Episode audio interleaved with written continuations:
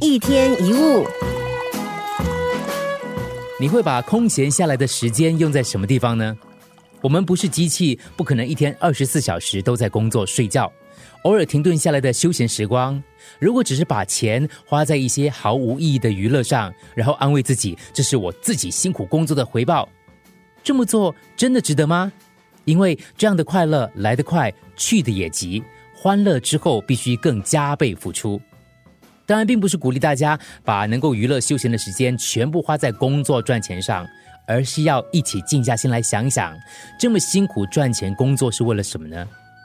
如果我们的收入足够生活所需，就应该善用时间的分配，偶尔让自己停下来休息一下，检视自己的生活。你会发现，兴趣就是可以伴随我们一路成长，并且让我们有一个抒发情绪的管道。这种休闲方式可以帮我们度过生命的低潮，即使在最贫困的日子里，依然能够自得其乐。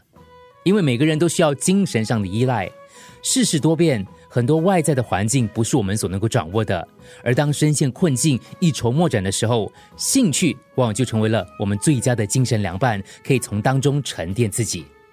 我们的行为会反过来影响我们内心的状态，包括了情感。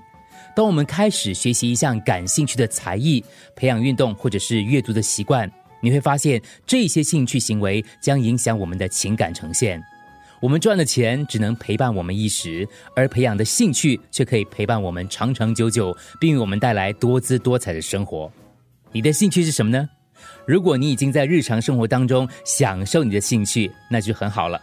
如果它被你遗忘在某个角落，试着去找回它。如果你还没有什么兴趣，就从现在开始培养吧。一天一物。